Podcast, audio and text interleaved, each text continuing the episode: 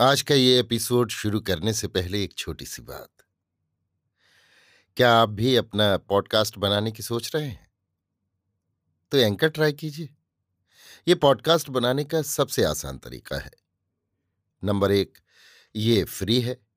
Number दो, इसमें कई सारे ऐसे टूल्स हैं जो आपको अपने फ़ोन और कंप्यूटर पर रिकॉर्ड और एडिट करने की फैसिलिटी देते हैं। नंबर तीन आप अपने पॉडकास्ट को डिस्ट्रीब्यूट भी कर सकते हैं, जिससे इसे स्पॉटिफाई और दूसरे प्लेटफॉर्म पर सुना जा सके। तो डाउनलोड कीजिए फ्री एंकर ऐप या विज़िट कीजिए एंकर डॉट एफ़ पर अपना पॉडकास्ट स्टार्ट करने के लिए।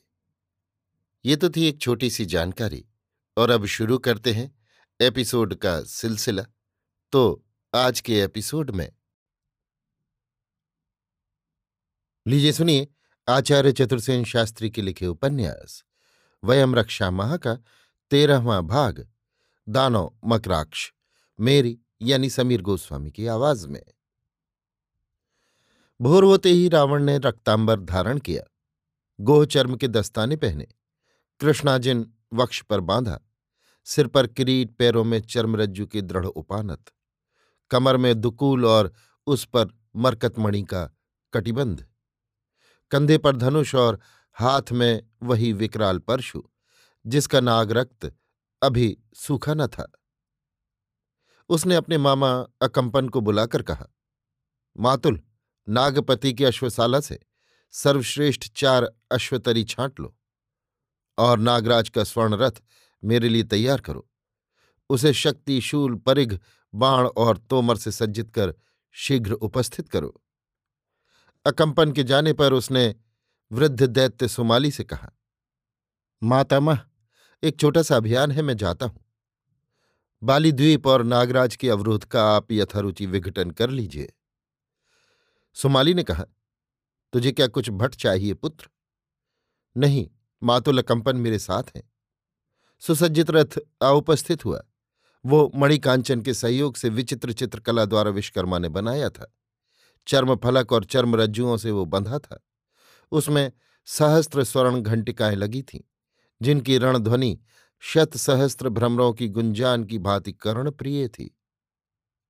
काले रंग की चार अश्वतरी जो उसमें जुती थीं, वे विद्युत की भांति चपल थीं। उनके कान खड़े थे और थूथन बड़ी थी। वे अपने खुरों से भूमि को खोद अपनी आतुरता प्रकट कर रही थी। रावण रथ पर सवार हुआ और अकंपन ने वल्गु ली। अश्वतरियाँ वायु वेग से चली। रावण के संकेत पर पर्वत की उपत्यका की दिशा में अर्जना तट की ओर। देखते ही देखते वन, वीथी, हाट, मार्ग पीछे रहते चले गए। पार्श्व में समुद्र को गर्जन करते छोड़, समुद्र गर्जना से होड़ सी करती हुई रथ की स्वर्ण घंटिकाएँ कड़नध्वनि करती हुई चली जा रही थी। धनुष से छूटे हुए साठ टंक के बाण के समान वेग से सीधे अर्जना तट की ओर, जहाँ रावण की अभिसार नायिका, वही उन्मुक्त, उन्मुख, अनावृत यौवन वाली दैत्य बाला थी, जिसने रावण के वक्ष पर स्तन विक्षेप के बाद लात मारकर उसे संपन्न किया था, और जिसने उसके महार्ग मरकत के कटिबंध के दान को अस्वीकार कर कलस्तंगत सूर्य के सानिध्य में एक भांड मद्य पीने के लिए उससे अनुरोध किया था। वो उन्मुख, अनावृत यौवन वो चरणाघात, वो उन्मुक्त हास और जलगर्भ का विलास जैसे शत सहस्त्र मुख से रावण के वज्र बक्ष को आंदोलित कर रहा था। उसे एक एक क्षण का विलंब भी सहना था। वो असंयत सा कह रहा था, सर्प, मातुल सर्प!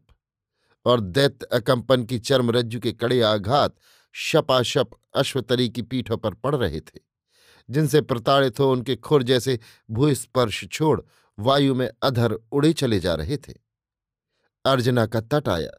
तट पर एक सघन मनोरम वन था। वन में अनेक ताल तमाल हिंताल के वृक्ष थे। हरण थे, पक्षी थे, उनका कलरव था। स्थान स्थान पर वहाँ इस समय अग्निदाह हो रहा था। कुछ हाथ, पैर, गर्दन, कटे शव पड़े थे। स्त्रियों के शंख चूर्ण गुंजामाल, वस्त्रखंड, स्वर्ण, वलय टूटे फूटे इधर उधर पड़े थे। टूटे हुए शक्ति परशु खड्ग और मरे अधमरे पशु सिसक रहे थे। रावण ने रथ से उतर कर देखा। उसने कहा, मातुल, यहाँ तो विकट संग्राम हुआ प्रतीत होता है। सभी शव गर्म है। युद्ध संभवता अभी हुआ है। देखो तो कोई जीवित पुरुष भी है जिससे घटना का ज्ञान हो। अकंपन ने बारीकी से देखा। एक बूढ़े असुर में अभी प्राण थे। उसी ने टूटे फूटे स्वर में बताया कि दानवों के एक दल ने आक्रमण करके उसका ग्राम गोत्र लूट लिया है। ग्राम का सब स्वर्ण, अन्न और स्त्रियों को वे लूट ले गए हैं तथा सब जीवित पुरुषों को बांधकर बंदी बना ले गए हैं। दैत्य ने बताया, वे दक्षिण दिशा में समुद्र तीर तीर गए हैं। रावण ने हुंकार भरी, रथ पर खड़े होकर दक्षिण दिशा की ओर देखा। उसने उसी दिशा की ओर परशु उठाकर कहा, चलो तो मातुल, देखो वो धूल उड़ रही है। और अश्वतरी उसी दिशा में उड़ चली। अधीर होकर रावण रथ पर खड़ा होकर व्यग्र भाव से उधर देखने लगा। देखते देखते धूल का बवंडर निकट होता गया। थोड़ी ही देर में देखा, दानवों का एक संपन्न संगठित दल सब दैत्यों, स्त्री पुरुषों को रस्सियों में बांधे, उनका अन्न स्वर्ण गठरियों में लादे। उनका पशुधन आगे कर, परिघ शूल, कृपाण शक्ति शूल, खड्ग हवा में उछालता, वन के गहनतम प्रदेश में बढ़ता जा रहा है। आगे बढ़कर रावण ने ललकारा। साथ ही उसने दस बाण दस दस टंक के छोड़े। बाण विद्ध होकर दानव दल घूमा। उन्होंने देखा, एक दुर्घुरुषु तरुण योद्धा दिव्य रथ पर आरूढ़ धसा चला आ रहा है। दलपति ने दानवों को तुरंत व्यूहबद्ध खड़े होने की आज्ञा दी। बंदियों और आहतों को दूर खड़ा किया। पलटकर उसने पुकार कर कहा, यह अकारण हम पर आक्रमण करके वैर करने वाला महाभाग कौन है? इस अकारण के वैर का कारण क्या है? वो कहे कि हम उसका वाणों से सत्कार करें या मधुपर्क से। रावण ने कहा, मैं रक्षाधिप वैश्रवाण रावण हूँ। इन सब द्वीप समूहों का स्वामी। तुमने मेरे द्वीप पर अनाचार किया है। कहो तुम्हारा ग्राम गोत्र कहाँ है? इसी द्वीप के उस ओर हमारा द्वीप है, और गोत्र भी हैं। परंतु तुम कैसे इस द्वीप के स्वामी हो? द्वीप का अधिपति वज्रनाभ है, वो हमारा मित्र है। वज्रनाभ का सिर इसी परशु से मैंने गत रात्रि काटकर द्वीप पर अपना अधिकार किया है। सो अब तक तुमने यदि राक्षसपति रावण दशग्रीव का नाम न सुना हो तो अब सुनो और जान लो कि आज से ये बाली द्वीप रक्ष संस्कृति के अधीन हुआ है। हम राक्षस इसके अधीश्वर हैं। जो कोई हमसे सहमत है, उसे अभय। जो सहमत नहीं है, उसका इसी परशु से, इसी क्षण सिरच्छेद होगा। दानवेंद्र का नाम मकराक्ष था। वो बाली द्वीप के आसपास के छोटे छोटे द्वीपों का स्वामी था। नागराज का वो मित्र था। वो एक तेजस्वी योद्धा था। उसने कहा, अरे, विश्रवा के पुत्र, तू तो बड़ा ही धृष्ट दिख पड़ता है। क्या दानवों से भी तू भय नहीं खाता? तू वीर और प्रिय दर्शन है, पर तूने हमारे मित्र नागपति वज्रनाभ को मारा है। इसका दंड मैं तुझे दूँगा। इसके अतिरिक्त तूने मेरे काम में प्रत्यय किया है।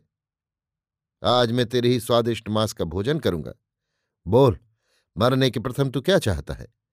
मैं मकराक्ष दानवराज हूँ। कह, तुझ शत्रु का क्या प्रिय करूँ? दानवराज मकराक्ष? भले मिले। आपका नाम मैंने सुना है। युद्धम देही। मैं आपसे युद्ध माँगता हूँ। पर आप विरथ है, इसलिए मैं रथ पर नहीं लड़ूँगा। रावण रथ से कूद पड़ा। दानव ने कहा, नहीं विश्रवा मुनि के पुत्र, तू रथ पर ही रह। हम विरथ हैं, पर संख्या में बहुत हैं। तू एकाकी है, सो रथ पर अयुक्त नहीं है। परंतु रावण ने स्वीकार नहीं किया। अकंपन की बात भी नहीं मानी। उसने कहा, मातुल, तुम खड़े रहकर मेरा युद्ध देखो। इतना कहकर वो अपना परशु घुमाता हुआ दानवों के दल में घुस गया और रणोन्मत्त हो दानवों के सिर अपने परशु से काटने लगा। दानव भी तोमर, भिंदी, पाल आदि शस्त्र ले रावण पर टूट पड़े। परंतु रावण इससे तनिक भी भयभीत न हुआ। ये देख दानवेंद्र ने पाँच तोमरों से रावण पर प्रहार किया। इससे रावण रक्त से सराबोर हो गया।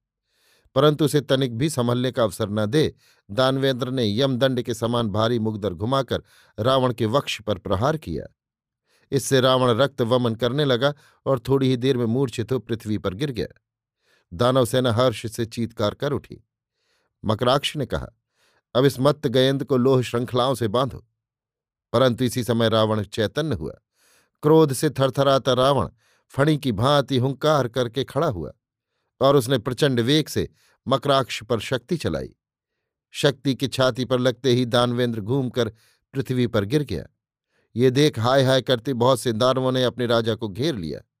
उन्हें क्रुद्ध रावण ने इस प्रकार दलन करना प्रारंभ किया कि वे, जिसका जिधर सिंह समाया भाग खड़े हुए। इसी समय दानवेंद्र की मूर्छा टूटी। उसने अपनी भागती हुई दानवेंद्र की सेना को निवारण किया। फिर रावण से कहा, वीर विश्रवा पुत्र, तू धन्य है। तेरे वीरत्व पर मैं प्रसन्न हूँ। परंतु तुझे एकाकी व्रथ रथी से हम सबका युद्ध करना न्याय संगत नहीं है। इसलिए वीर, तू हम में से जिसे चाहे, उसी से द्वंद्व युद्ध कर। रावण ने मुँह का रक्त पहुँचते हुए कहा, ऐसा ही सही। तब दानवेंद्र मकराक्ष स्वयं ही मेरे साथ युद्ध करके मेरी प्रतिष्ठा बढ़ाए। ये सुनकर दानवेंद्र ने कहा, तथास्तु, दोनों वीर गदा लेकर परस्पर गुथ गए। उनकी गदाएँ जब आपस में टकराती थीं तो उनमें से अग्निस्फुलिंग निकलता था तथा बड़ा घोर शब्द होता था। दोनों वीर एक दूसरे के वक्ष को ताक ताक कर वार करना चाहते थे, परंतु दोनों में से कोई किसी को अवसर न देता था। बहुत देर तक यह असह्य युद्ध होता रहा। अंत में अवसर पाकर दानव मकराक्ष ने गदा घुमाकर रावण के वक्ष पर प्रहार किया। प्रहार से गदा के दो टुकड़े हो गए। रावण दर्द से कराहकर भूमि पर गिर गया और रक्त वमन करता हुआ मूर्छित हो गया। दानवेंद्र मकराक्ष ने उसे अच्छी तरह रस्सियों से जकड़कर बाँध लिया। ये देख अकंपन रथ को त्याग हाथ में शूल ले आगे बढ़ा। दानवेंद्र मकराक्ष ने कहा, अब तुम्हें प्राण देने से क्या प्रयोजन है, वीर? हमने अपने पराक्रम से द्वंद्व युद्ध में वैश्रवण रावण को बंदी किया है। तुम्हें उचित है, अपनी नगरी को लौट जाओ। रावण ने मूर्छा भंग होने पर अपने बंधन देख अकंपन से कहा, मातुल, मातामह से कहना, मकराक्ष दानों ने मुझे द्वंद्व युद्ध में बंदी बनाया है। अकंपन भी कुछ सोचकर रुक गए। दानव रावण को बांधकर सब बंदियों के साथ समुद्र तीर पर ले चले। समुद्र तट पर तरणियाँ बंधी थीं। अपने बंदियों और लूटे साज सामान के साथ दानवेंद्र मकराक्ष दलबल सहित तरणियों पर चढ़ अपने द्वीप की ओर चल दिया। अभी आप सुन रहे थे आचार्य चतुर्सेन शास्त्री के लिखे उपन्यास, वयम रक्षा महा का तेरहवा भाग। दानव मकराक्ष मेरी यानी समीर गोस्वामी की आवाज़ में।